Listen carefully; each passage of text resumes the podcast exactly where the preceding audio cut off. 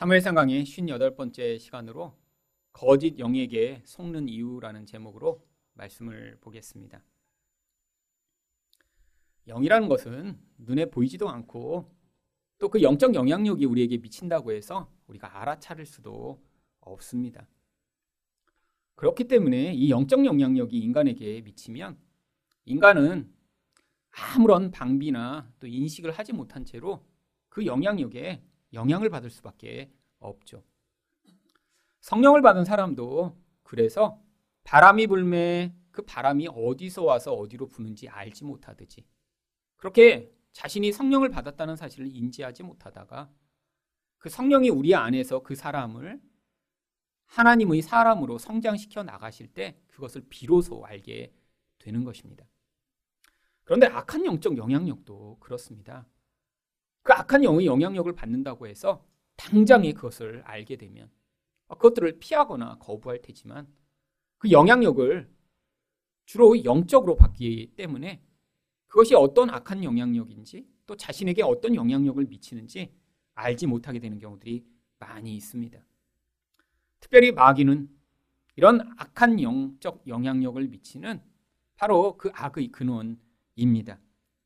이 마귀가 어떤 식으로 사람들을 사로잡냐면 이런 악한 영적 영향력을 바로 거짓말이라고 하는 것을 통해 사람들에게 영향을 미치죠. 그래서 요한복음 8장 44절은 너희는 너희 아비 마귀에게서 났으니 너희 아비 욕심대로 너희도 행하고자 하느니라. 그는 처음부터 살인한 자요 진리가 그 속에 없으므로 진리에 서지 못하고 거짓을 말할 때마다 제 것으로 말하나니 이는 그가 거짓말쟁이요 거짓의 아비가 되었습니다. 마귀를 거짓말쟁이, 거짓의 아비라고 이야기를 합니다. 그런데 여기서 이야기하는 거짓말은 우리들이 일상에서 하는 그냥 상황을 모면하기 위해 행하는 그런 거짓말을 이야기하는 것이 아닙니다. 본문에도 나오지만 바로 진리와 반대되는 이야기들을 거짓말이라고 하는 것이죠. 그런데 이 마귀가 이렇게 진리와 반대되는 이야기를 계속할 때 사람들이 그것에 속아 넘어가는 이유를 바로 욕심 때문이라고 이야기를 합니다. 그래서 너희도 너희 아비의 욕심대로 행하기 때문에 결국 너희가 마귀와 같은 거짓말에 속아 넘어간 자요 거짓말을 하는 자다라고 예수님이 말씀하고 계신 것이죠. 마귀가 영적 영향력을 미칠 때 그 마귀가 직접 와서 우리를 사로잡거나 우리를 직접 속이지는 않습니다. 하지만 이 비진리라고 하는 것을 통해 사람들이 그 진리를 진짜인 것처럼 믿게 만들고 원래 진리를 통해 영적인 것을 분별하고 하나님을 만나야 하는 자들이 바로 그 비진리로 말미암아 거짓된 것들을 붙들고 살아가게 만드는 그 영향력 이것이 바로 마귀가 사람들을 속이는 아주 주요한 방법이죠. 그런데 이런 마귀가 영향력을 미칠 때 사람들이 이런 거짓된 영에게 속아 넘어가는 이유가 있습니다. 그러면 거짓된 영에게 속는 이유는 무엇인가요? 첫 번째로 욕망과 두려움 때문입니다. 3절 말씀을 보겠습니다. 사무엘이 죽었으므로 온 이스라엘이 그를 두고 슬피 울며 그의 고향 라마에 장사하였고 사울은 신접한 자와 박수를 그 땅에서 쫓아내었더라. 사무엘이 죽은 것은 한참 전에 일어난 일입니다. 그런데 이곳에서 다시 이 사무엘의 죽음을 언급하는 이유는 그 사무엘의 죽음 이후에 사울이 했던 어떤 일을 여기서 이야기하고자 하는 것입니다. 사무엘이 죽었을 때 사울은 그 땅에 있는 신접한 자들을 다 쫓아냅니다. 왜 그렇게 한 것일까요? 사무엘은 그때까지 이스라엘의 영적 지도자로 그가 이스라엘이 하나님을 버리고 우상을 섬기지 않도록 만드는데 가장 중요한 영적 영향력을 미쳤습니다. 근데 이 사무엘이 죽자마자 이 사울은 두려움에 사로잡혔던 거죠. 아니 이런 중요한 이런 지도자가 사라지고 나면 그 다음에 이 백성들이 혼란과 혼동에 빠지는 것은 아닐까? 또 자신이 진짜 하나님의 뜻을 따르고 있지는 못하지만 이 사울 또한 하나님을 두려우신 분으로 알고 있었고 또한 그 결과로 어떤 나쁜 일들이 일어날 것에 대해 염려했기 때문에 아, 나라도 이렇게 이 사무엘의 자리를 대체해 무엇인가 사람들을 이렇게 혼란스럽지 않도록 죄에 빠지지 않도록 만들어야겠다라고 하는 그런 생각이 나타났던 것 같습니다. 근데 여기에 나와 있는 이 신접한 자 박수들은 도대체 어떤 사람들인가요? 고대로부터 눈에 보이지 않는 이런 마귀적 영향력 혹은 귀신이라고 불리는 그런 신적 존재들과 자신들은 특별한 관계를 맺고 있으며 그래서 그들로부터 사람들이 알고 싶어하는 미래를 예고받아 사람과 신 사이에서 이 매개 역할을 하는 바로 점쟁이들, 지금으로 얘기하면 무당과 같은 사람들을 이야기하는 것입니다. 그런데 이런 점쟁이들이나 무당에 대해 성경은 아주 엄하게 금하고 있습니다.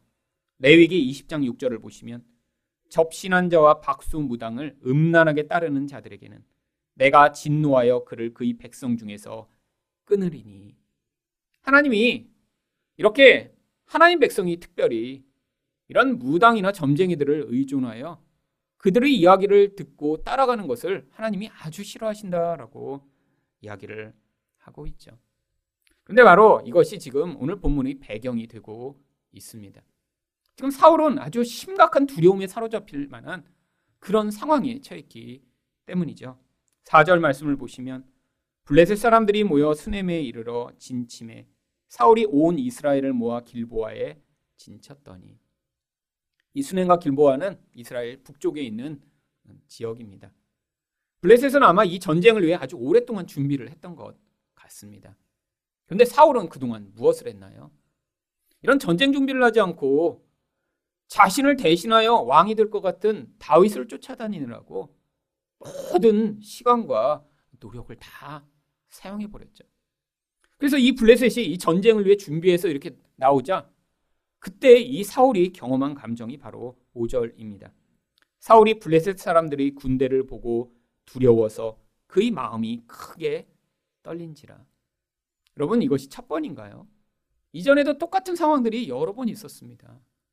그랬으면 어 내가 이렇게 이 블레셋과 전쟁을 하고 싸우기 위해 잘 준비를 해야지 이런 생각을 할 법도 한데 사울은 그때마다 그 위기를 모면한 뒤에는 다시 잊어버리고 자신의 욕망과 두려움에 사로잡혀 자신의 역할이 아닌 이 다윗을 죽이려고 하는 일에만 몰두를 했던 것이죠. 그런데 또 똑같은 상황이 벌어지니까 이전과는 또 다른 더 많은 더 강력한 군대 앞에서 마음이 심히 떨고 있는 이 사울의 모습이요. 여러분 이 사울은 어떠한 특정한 이런 나쁜 사람을 이야기하고 있는 것이 아닙니다. 여러분 모든 사람들이 다 바로 이 사울처럼 인간 안에 있는 욕망과 두려움으로 말미암아 눈에 보이는 어떤 강력한 힘과 영향력이 자신에게 미치면 이런 두려움에 사로잡히거나 또 자기 욕망을 이루려고 하는 그런 인생을 살아가고 있는 옛사람의 모형을 이 사울 통해 보여주고 있는 것이죠. 바로 인간 안에 있는 이 욕심과 두려움 때문에 우리는 거짓의 것에 쉽게 속아 넘어갑니다. 여러분, 마귀가 인간을 공격하더라도 그 사람이 이런 욕심과 두려움이 없다면 걸려 넘어들지 않죠. 마귀가 사용하는 가장 보편적인 두 가지 도구가 무엇인가요? 한 가지는 바로 이 인간의 욕심을 넘어뜨리려고 하는 유혹이라고 하는 도구입니다. 사람에 따라서 이 욕심이 아주 큰 사람이 있죠. 이런 사람들은 이 마귀의 도구인 이런 유혹에 쉽게 넘어져서 결국 자신과 다른 사람들을 파괴하는 인생을 살게 되는 경우가 많죠. 여러분 근데 사람에 따라 욕심은 마음에 감추어 있고 바로 겉으로는 두려움이 아주 많은 사람들이 있습니다. 이 두려움이 많은 사람들은 주로 마귀의 어떤 시험에 걸려 넘어지나요? 상황을 어렵게 만들고 미래에 벌어질 어떠한 두려운 일들을 통해 마음을 그 두려움과 불안에 사로잡히게 만드는 방식으로 마귀가 공격을 하죠. 결국 사람들은 자기 욕망을 성취하고 두려움을 벗어나고자 몸부림을 치려 살아가다가 그게 점점 점점 커지면 커질수록 이런 마귀의 속임수에 걸려 넘어지기 쉬운 것입니다. 여러분 근데 성도는 어떤 존재인가요? 사람이 노력하면 이 욕망을 벗어날 수 있나요? 여러분 아무리 노력하고 했어도 자기 마음의 이 중심에서 비롯된 이 욕망을 벗어날 수 없음을 우리는 알 수 있습니다. 여러분, 욕망이 왜 인간이 노력하는 것으로 벗어날 수 없죠.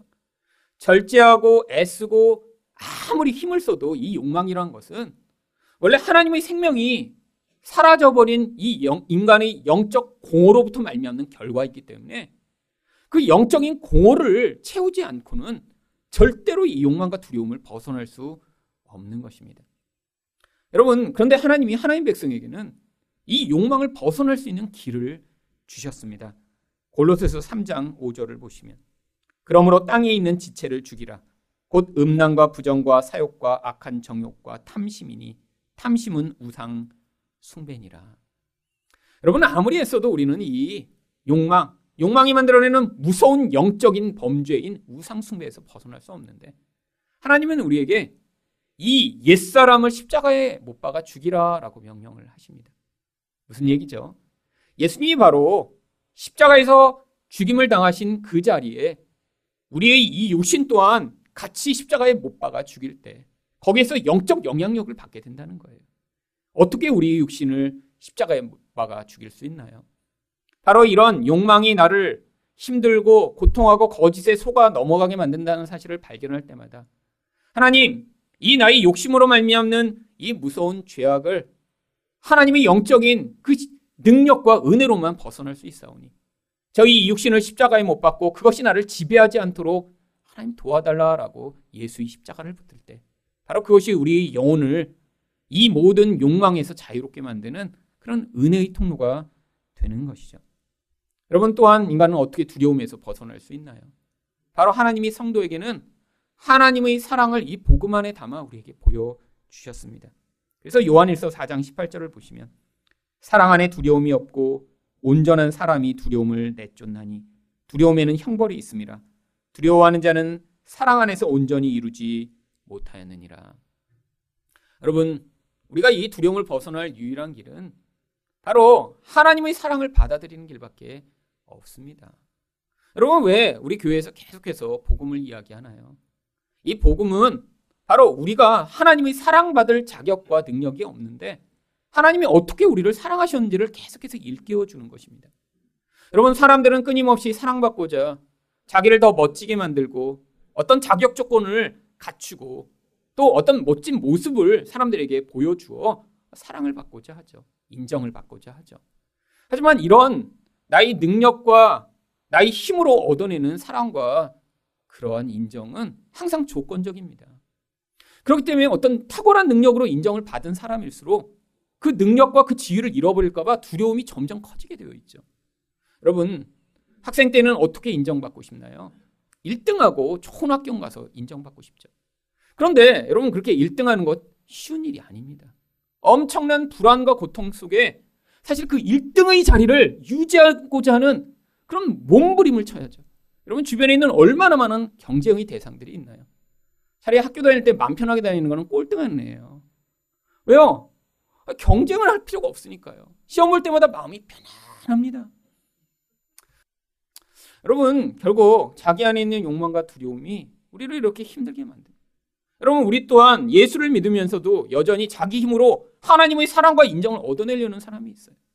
아니, 세상에서는 이렇게 내가 어떤 능력과 힘을 발휘해 인정을 못 받는다고 하면 내가 하나님에게라도 나의 힘과 능력으로 인정을 받겠다. 이게 가장 전형적인 율법주의며 성경의 보편적으로 나오는 바리새인들의 모습입니다. 여러분 바리새인들이 왜 이렇게 열심을 내며 율법을 지켰나요?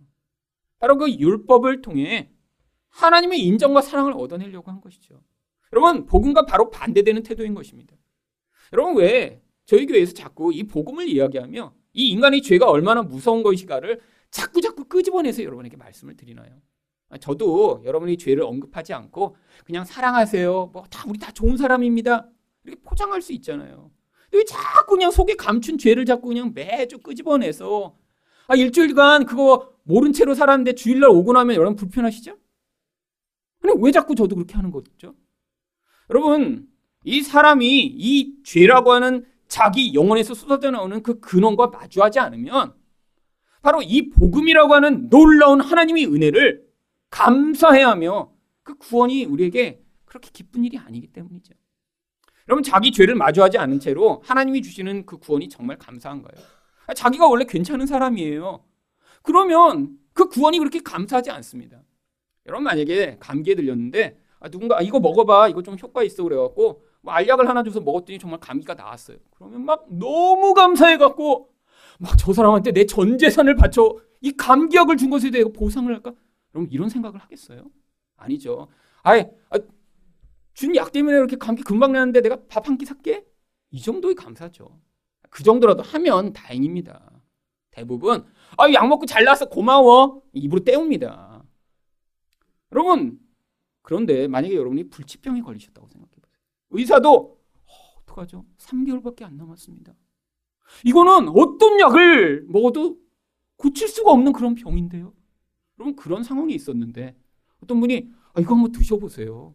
아, 이거 약효가 있을지 모르겠지만 한번 드셔보세요. 정말 지푸라기라도 담는 심정으로 그냥 먹었는데 그냥 확 났어요. 여러분 그럼 어떤 심정일까요? 여러분 만약에 그 약을 돈을 주고 산다라고 할 수 있으면 여러분 전 재산을 내놓지 않으시겠어요?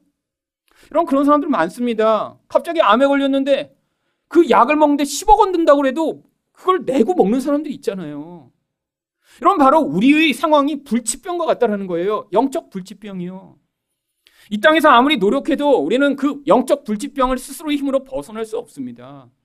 근데 우리 다 인지하지 못하고 있어요. 왜요? 그 죄는 영적이고 내적이라 그 영혼의 죄를 인지하도록 만드는 과정이 말씀을 통해 이런 사울의 모습을 통해 거기에서 드러난 어떤 행위들을 우리 삶에서 자꾸 마주하여 그 모형을 통해 우리가 어떤 존재인가를 자꾸 자꾸 마주할 때만 내가 이렇게 영적으로 불치병에 걸린 자인데 하나님이 나 같은 자를 내가 뭔가 내놓은 것도 없는데 왜 이렇게 사랑하시고 나에게 은혜를 베푸시라는 것을 깨달을 때만 우리는 그 무서운 영적 죄악으로부터 벗어날 수 있는 것입니다. 여러분 그래서 요한계시록에 바로 요한계시록에 갈 수 없는 자들이 나오는데 요한계시록 21장 8절입니다. 그러나 두려워하는 자들과 여러분 무서워하는 자는 하나님 나라에 갈 수가 없대요. 무슨 얘기죠? 영원히 이렇게 자기의 죄에 사로잡혀 죄가 만들어내는 결과를 인지하지 않고 결국 그것이 만들어내는 그 무서운 그런 악에 사로잡혀 살아가는 자들은 하나님 나라와 관계없다라는 거예요. 여러분 우리 삶에서도 이 두려움이 나올 때 있죠. 하지만 우리는 어떤 자들이에요?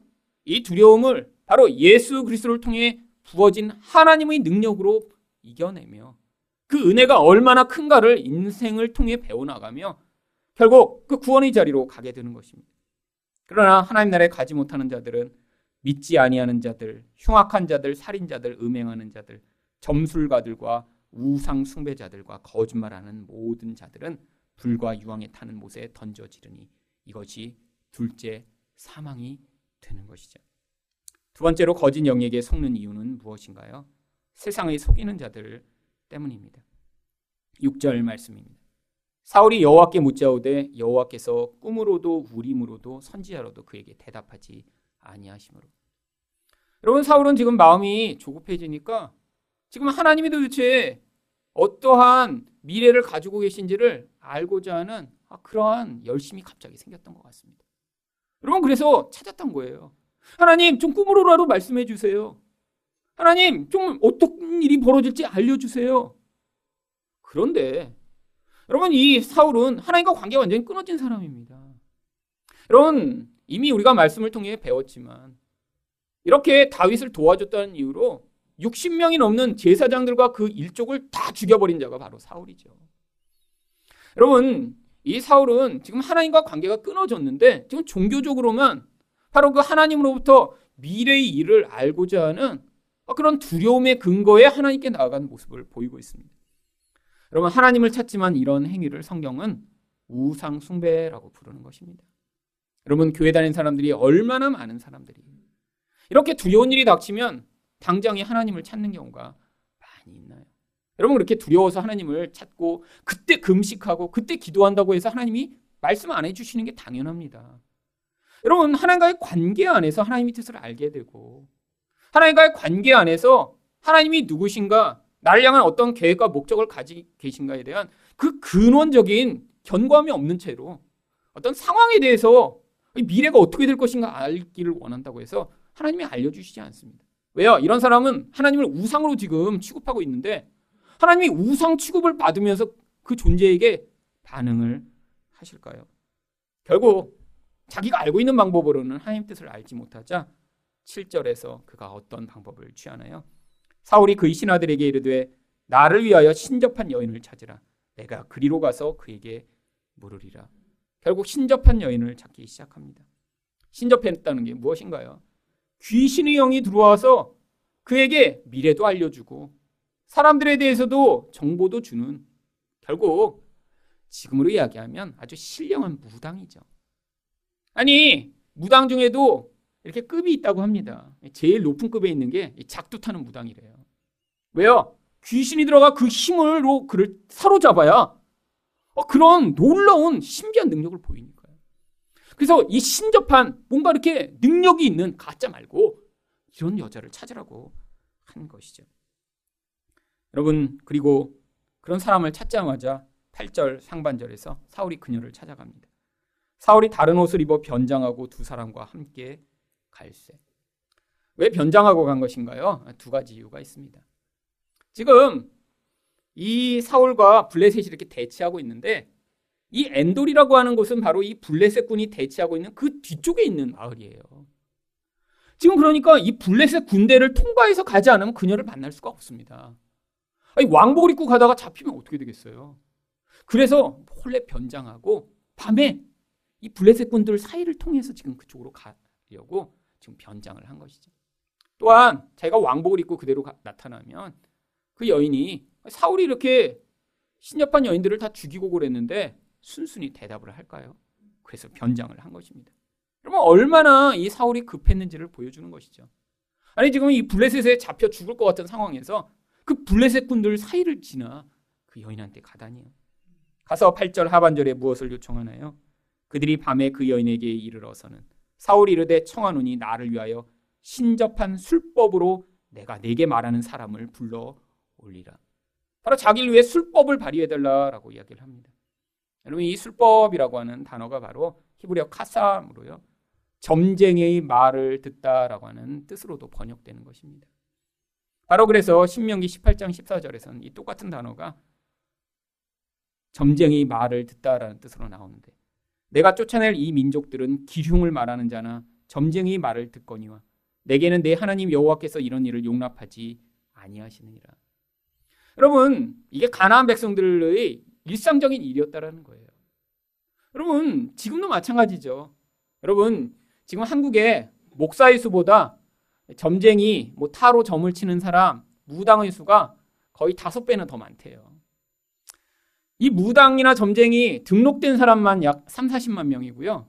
또 무당 협회가 있나 봐요. 등록 안 된 그런 사람까지 치면 100만 명에 육박한다라고 이야기를 합니다. 엄청 많죠. 100만 명. 여러분, 목사 사실 그렇게 많지 않습니다. 전국 교회가 5만 교회고요. 목사는 약 10만 명 좀 넘으리라고 생각을 하는데 아니, 목사 수보다 10배나 많은 점쟁이들. 여러분 근데 지금만 그러나요? 고대는 훨씬 더 심했습니다. 어느 마을에 가나 어느 지역에 가나 그럼 항상 이런 점쟁이들 항상 이런 미래 일을 알려준다는 이런 무당들이 존재했죠. 왜? 사람들은 두려움과 욕망이 있기 때문에 결국 자기 힘으로 해결할 수 없는 어떤 일에 대해서 항상 궁금한 것입니다. 그래서 그 사람들이 용하다 그러면 사람들이 몰려가게 되어 있죠. 근데 하나님이 그거를 절대로 허락하시지 않는다고 얘기하는 거예요. 왜요? 가장 무서운 우상 숭배니까요. 이런 점치는 자를 찾아가는 일은 무당을 의뢰하는 일은 하나님을 버리고 바로 내가 그런 귀신에게 나의 미래를 의탁하겠다라고 하는 결국 하나님을 버리는 가장 전형적 결과입니다. 여러분 그래서 이 사울이 이렇게 심판을 당한 이유 또한 바로 이 점쟁이를 찾아가서 그에게 의뢰했기 때문이라고 역대상 10장 13절과 14절은 이야기합니다. 사울이 죽은 것은 여호와께 범죄하였기 때문이라.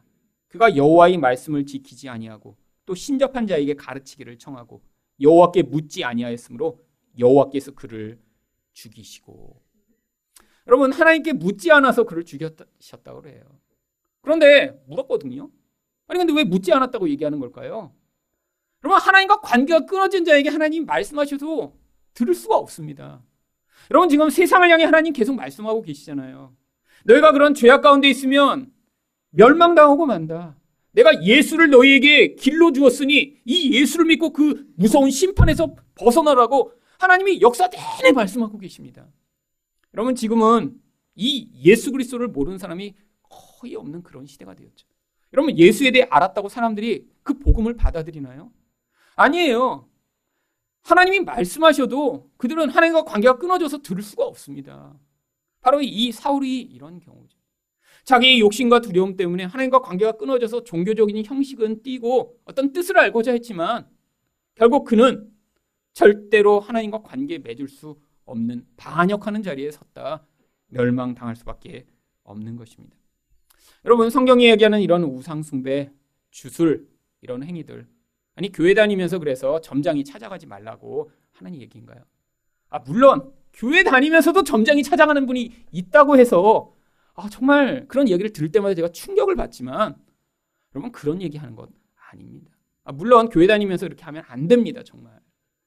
하나님은 우리가 우리 미래를 하나님께 의탁하여 이런 두려운 일이나 내가 원하는 일이 일어나지 않더라도 하나님이 내 인생을 책임지심을 믿기를 원하시는 거예요.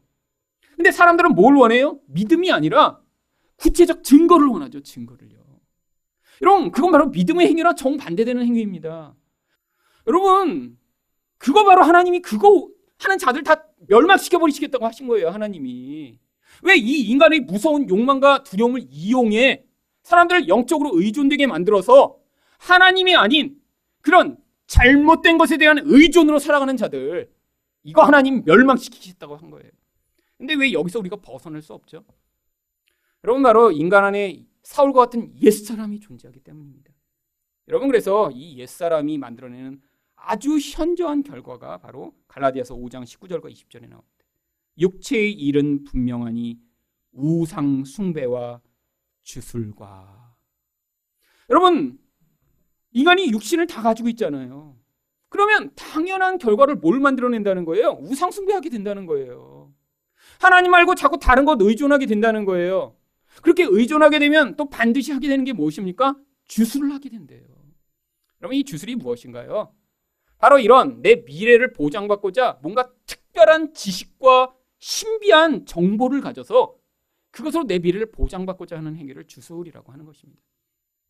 고대에는 이 주술사들이 자기들만이 가진 특별한 마법책들을 가지고 있었습니다. 그래서 그 자기들의 그런 길드라고 하는 그런 집단에 들어오지 않으면 그 마법의 비밀을 서로에게 공유하지 않았어요. 여러분 그런데 에베소에서 어떤 일이 벌어졌죠? 바울 사도가 복음을 전했더니 사람들이 그 마법책을 불태우기 시작한 거예요. 그 마법책은 엄청나게 비싼 것입니다. 왜? 딴 사람들은 모르는 비밀스러운 이야기가 거기 담겨 있어서 그걸로 사람들은 돈벌이를 하고 있었거든요. 근데 복음이 전파됐더니 사람들이 그걸 다 불태우기 시작한 거예요. 그래서 에베소에서 소동이 나기 시작했죠. 여러분, 그래서 이런 마법을 의존하고 뭐 타로 보는 점 보는 책을 가지고 있으면 여기 나와 있는 주술을 하는 것인가요?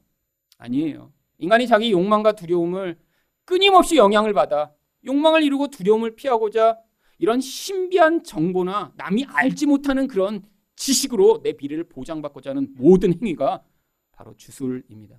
그렇다면 지금 한국에 있는 모든 사람들이 다 하고 있어요. 여러분 한국에 여러분 얼마나 많은 사람들이 나를 따라오면 너희 욕망을 이루고 너희 두려움을 피할 수 있다고 특별한 정보를 팔고 있나요? 여러분 바로 그런 특별한 정보를 많이 팔고 있는 사람들 한국에 가장 많은 영역이 바로 교육계와 바로 부동산입니다. 부동산. 여러분 여기 아무나 못 들어가요. 그래서 입시 설명회가 딱 어디서 됐다. 근데 그 입시 설명회 하는 사람도 이런 특별한 지식을 가진 사람이에요. 내 말을 듣고 따라와야 어떻게 된다고요? 좋은 학교 갈 수 있다. 그러면요, 막 벌떼처럼 사람들이 모여듭니다. 아니, 누군가 어, 내 말을 듣고 투자하면 왜요? 이 부동산 얼마나 지금 유동해요. 아직도 이렇게 집값이 올라가고 있는데 또 어떤 사람은 얘기합니다. 앞으로 반드시 폭망할 거라고. 근데 이런 사람이 인기가 없어요. 어떤 사람이 있죠? 부동산은 불패라고 이렇게 얘기해 주면서 요 지역에 한번 투자해 보세요. 이러면 집값이 확 오릅니다. 여러분 이런 사람들이 엄청나게 지금 영향력을 미치고 있죠. 여러분 꼭 어디 점집에 가야 주술을 하나요? 요즘은 유튜브로도 점을 칠 수 있어요. 누가 여기에 투자하세요. 유튜브 보고 오 여기 투자해야겠구나 가서 투자하고. 그랬다 올해 엄청 망한 사람들 많죠. 비트코인에 투자했다가 지금 다 울고 있습니다. 여러분 세상은 지금 이 욕망과 두려움을 이용해 끊임없이 주술을 하고 있는 거예요. 미래가 두려우니까요. 불안하니까요. 여러분 이게 바로 인간의 모습이죠. 여러분 근데 하나님이 하나님 백성은 바로 이 과정을 통해 이 욕심과 두려움이 얼마나 하나님 앞에 죄악인가를 깨닫게 하시며 그것을 이런 눈에 보이는 미래의 정보를 알고 특별한 기회를 얻어서 벗어나려고 하는 것이 아니라 하나님을 신뢰함으로 말미암아 하나님의 인도하심을 경험하며 찬양하는 자가 되도록 만들어 가시고자 하는 것입니다. 마지막으로 거짓 영에게 속는 이유는 무엇인가요? 진짜처럼 가장하는 거짓 영 때문입니다. 11절 말씀입니다. 여인이 이르되 내가 누구를 내게로 불러 올리랴 하니 사울이 이르되 사무엘을 불러 올리라 하는지라. 여러분 이 사무엘상의 이 본문은 주석가들도 아주 많이 헷갈리고 있는 부분입니다. 그래서 어떤 주석을 읽으면 여기서 올라온 사람이 여인이 부른 사람이 진짜 사무엘이다라고 이야기를 하는 사람도 있어요. 여러분 이거 사무엘 아니에요. 여러분 생각해 보세요. 귀신의 영과 접신을 해서 그것들을 보여주는 이 사람이 진짜 사무엘을 불러올 수 있을까요? 여러분 왜 사람들이 이런 생각을 하게 됐냐면 이 귀신에 대한 오해 때문입니다. 여러분 한국만이 아니라 전 세계적으로 사람이 죽어서 이렇게 죽은 영이 떠돌아다닌다고 믿는 경우가 굉장히 많아요. 한국에서는 그런 영혼을 뭐라고 부르죠? 귀신이라고 하는 특별한 단어를 써서 이야기를 합니다. 특별히 어떤 귀신이 무서워요? 처녀 귀신. 원한을 품었어요. 결혼을 못했어. 그리고 총각 귀신. 그래서 어떡합니까? 한국에서는 처녀 귀신, 총각 귀신 둘 다 결혼도 못하고 원한이 품제로 죽으면 둘을 결혼시킵니다. 영혼 결혼식. 그래서 원한을 달래주면 사람들을 해코지하지 않는다고요. 여러분 한국 사람들은 또 어떤 전통적인 믿음이 있죠? 이런 죽은 영혼들이 떠돌다가 1년에 몇 차례씩 집에 찾아와요. 어떤 날 찾아오죠? 명절에 떡 먹으려고 찾아와요. 그리고 제사 드릴 때 찾아와서 그거 다 먹고 가요. 여러분 이런 전통 신앙을 우리는 다 가지고 있습니다. 그러니까 어떤 일을 해요? 아, 여기 나오는 귀신이 바로 죽은 사람이구나. 이렇게 생각하게 되는 거죠. 여러분 성경은 그렇게 얘기하고 있지 않습니다. 한글로 성경을 번역할 때 성경에 나오는 이 단어들을 어떻게 번역할지 번역들이 조금 더 고민을 하셨어야 되는데 그냥 우리 전통 신앙을 바탕으로 여기다 귀신이라는 단어를 써버렸어요. 그래서 마가복음 1장 23절에 귀신이 나옵니다. 마침 그들의 회당에 더러운 귀신 들린 사람이 있어 소리 질러 이르되. 여러분 여기 귀신이라고 번역된 이 단어는 원래 그냥 영이라는 단어예요. 성경에서 거룩한 영, 성령이라고 하는 그 영, 푸뉴마라고 하는 그 단어. 근데 거기 앞에 뭐가 붙었어요? 더러운 영. 귀신이라는 단어는 없습니다. 원래 원문에. 원문대로 번역하면 더러운 영이. 이 존재는 어떤 존재라는 거예요? 하나님은 이 인간이라는 존재를 직접 오셔서 우리를 지배하고 다스리시지 않고 바로 성령이라는 거룩한 영을 통해 인간의 마음 가운데 영향을 미치셔서 우리 인생을 다스리시고 인도하시고 함께 하시는 그 놀라운 은혜를 베푸십니다. 그 영적 영향력의 매개가 거룩한 것이면 성령이고 바로 마귀에게 소속된 자들에게는 이런 더러운 영이 그를 지배하고 영향 미치는 통로로 영향을 미칠 때 그 존재를 더러운 영이라고 부르는 것이죠. 근데 신약 성경에서 이 귀신이라고 번역된 또 다른 단어가 있습니다. 마태복음 8장 31절에서는 귀신들이 예수께 간구하여 이르되 만일 우리를 쫓아내시려면 돼지대에 들어보내소서 하니 여기서의 귀신은 영이란 단어를 번역한 것이 아니라 헬라어의 다이몬이라고 하는 헬라어를 번역한 것입니다. 근데 이 다이몬은 여러분도 알고 계신 영어 단어가 있어요. 바로 데몬이라고 하는 바로 영어 단어가 이 다이몬이라는 헬라에서 유래된 것입니다. 여러분 데몬을 주로 뭐라고 번역하나요? 악마라고 번역을 하죠. 여러분 고대인들은 이런 영적 존재가 아주 강력한 신적 영향력을 미친다라고 믿었기 때문에 바로 이 존재들을 다이몬, 데몬이라고 불렀던 거예요. 바로 이것을 통해 뭘 보여주는 것입니까? 영적인 영향력을 미치는 존재는 사람들의 삶을 사로잡을 정도의 강력한 힘을 가지고 있는 존재다라는 걸 보여주는 거죠. 여러분, 죽이는 사람이 죽어서 귀신이 된다? 여러분, 그건 토속신앙입니다. 한국에도 교회 다니는 사람들이 이렇게 믿고 있는 사람들이 가끔씩 있어요. 왜죠? 이 귀신론이라고 하는 잘못된 신학을 전파하는 그런 영향력 때문이에요.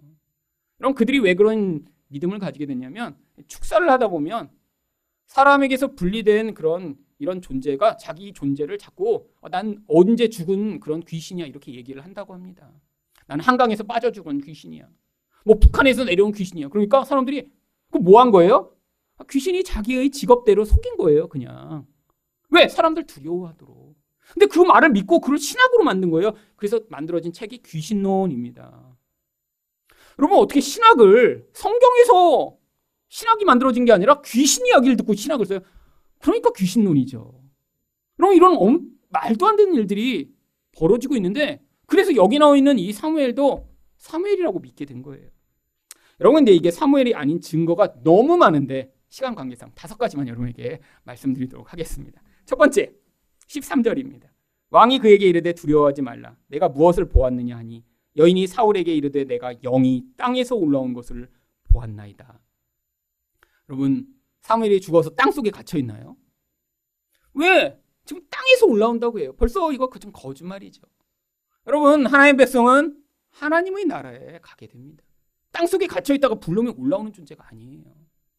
두 번째 14절입니다. 사울이 그에게 이르되 그의 모양이 어떠하냐 하니 그가 이르되 한 노인이 올라오는데 그가 겉옷을 입었나이다. 여러분 이상하지 않으세요? 죽으면 그 영이 죽은 그대로의 노인의 상태로 있다가 죽을 때 입던 옷도 그대로 입고 있어요. 그래서 여러분 그러면 관에 넣을 때 최고 좋은 옷을 입어야죠. 여러분 이건 말도 안 되지 않으세요? 여러분 그럼 얼마나 불행해요. 우리가 죽을 때 그 꼬부랑 할머니와 꼬부랑 할아버지의 모습으로 나중에 영원히 영이 그렇게 사는 거예요. 그리고 죽을 때 이 옷을 입고 그대로 나중에 나타나요? 아니잖아요. 여러분 예수 그리스도와 같은 영광스럽고 아름다운 모습으로 우리는 변화될 것입니다. 나중에 평소에 입던 옷 입고 나타나서 어 평소에 양복 입었는데 어, 양복 입고 나타나셨어요? 그런 존재가 아니라는 거죠. 사기예요, 사기 벌써. 그 다음 15절 보세요. 사무엘이 사울에게 이르되 내가 어찌하여 나를 불러 올려서 나를 성가시게 하느냐. 막 사무엘이 불렀더니 막 짜증을 내요. 그러면 이게 지금 평소에 거룩하고 정말 하나님의 사람으로 살던 사람이 죽고 났더니 이렇게 막 짜증이 잔뜩 그냥 늘어갖고 막 왜 불렀어 그냥 막 화를 내고 막. 그 다음에 19절 보세요. 여호와께서 이스라엘을 너와 함께 블레셋 사람들이 손에 넘기리니 내일 너와 내 아들들이 나와 함께 있으리라. 여러분 사울이 지금 죽으면 어떻게 되는 거예요? 나와 함께 있으리라. 지금 사무엘이 어디가 있는데요? 그럼 천국에 데려가기 시작했다는 거예요, 지금 사울을? 여러분 그 다음에 20절 상반절 보세요.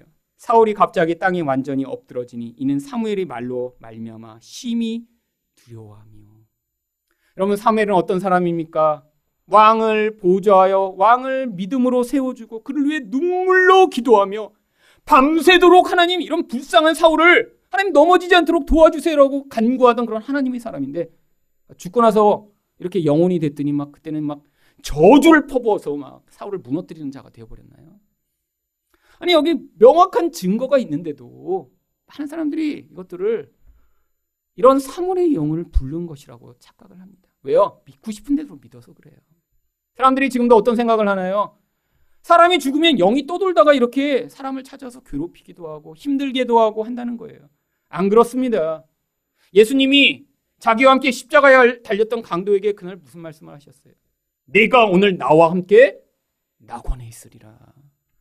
여러분 이 땅에서 우리가 죽으면 육신은 소멸될지 몰라도 우리 영혼은 바로 예수를 믿는 자는 하나님 품에 안기게 되는 것입니다. 여러분 누가 이렇게 귀신 들린 사람이 부른다고 해서 막 오고 그러는 거 아니에요. 여러분 이런 얘기를 들었더니 사울이 완전히 낙담해 버렸죠. 그랬더니 20절 하반절에서 어떤 일이 벌어졌나요? 그의 기력이 다하였으니 이는 그가 하루 밤낮을 음식을 먹지 못하였습니다. 여러분 하루 종일 밥도 굶었어요. 아마 너무 긴장하고 힘들어서 밥을 못 먹었던 것 같습니다. 그래서 완전히 지금 낙담이 되었더니 그랬더니 그 신접한 여인이 자기 송아지를 잡아 이 사울을 대접합니다. 22절입니다.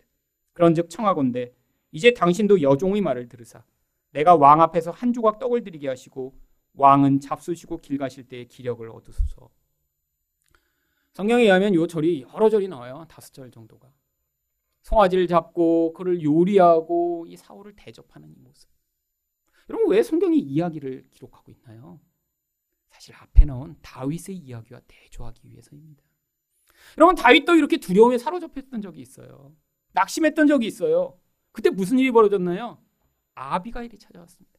아비가일이 많은 음식을 가지고 와서 이 힘들었던 다윗과 다윗의 사람들을 위로했죠. 하지만 아비갈이 했던 진짜 중요한 일이 무엇이죠?